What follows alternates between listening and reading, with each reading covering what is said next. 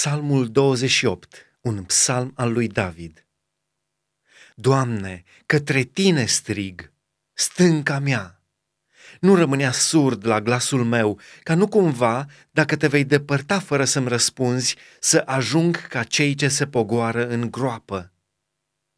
Ascultă glasul rugăciunilor mele când strig către tine și când îmi ridic mâinile spre locașul tău cel sfânt nu mă lua de pe pământ împreună cu cei răi și cu oamenii nelegiuiți, care vorbesc de pace aproape lui lor și, când colo, au răutate în inimă.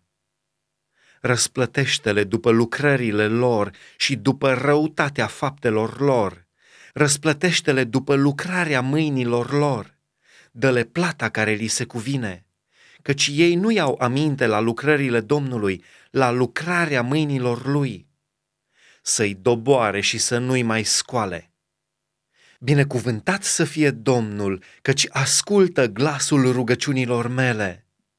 Domnul este tăria mea și scutul meu.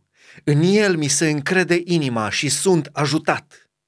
De aceea îmi este plină de veselie inima și laud prin cântările mele. Domnul este tăria poporului său el este stânca izbăvitoare a unsului său. Mântuiește, Doamne, poporul tău și binecuvântează moștenirea ta.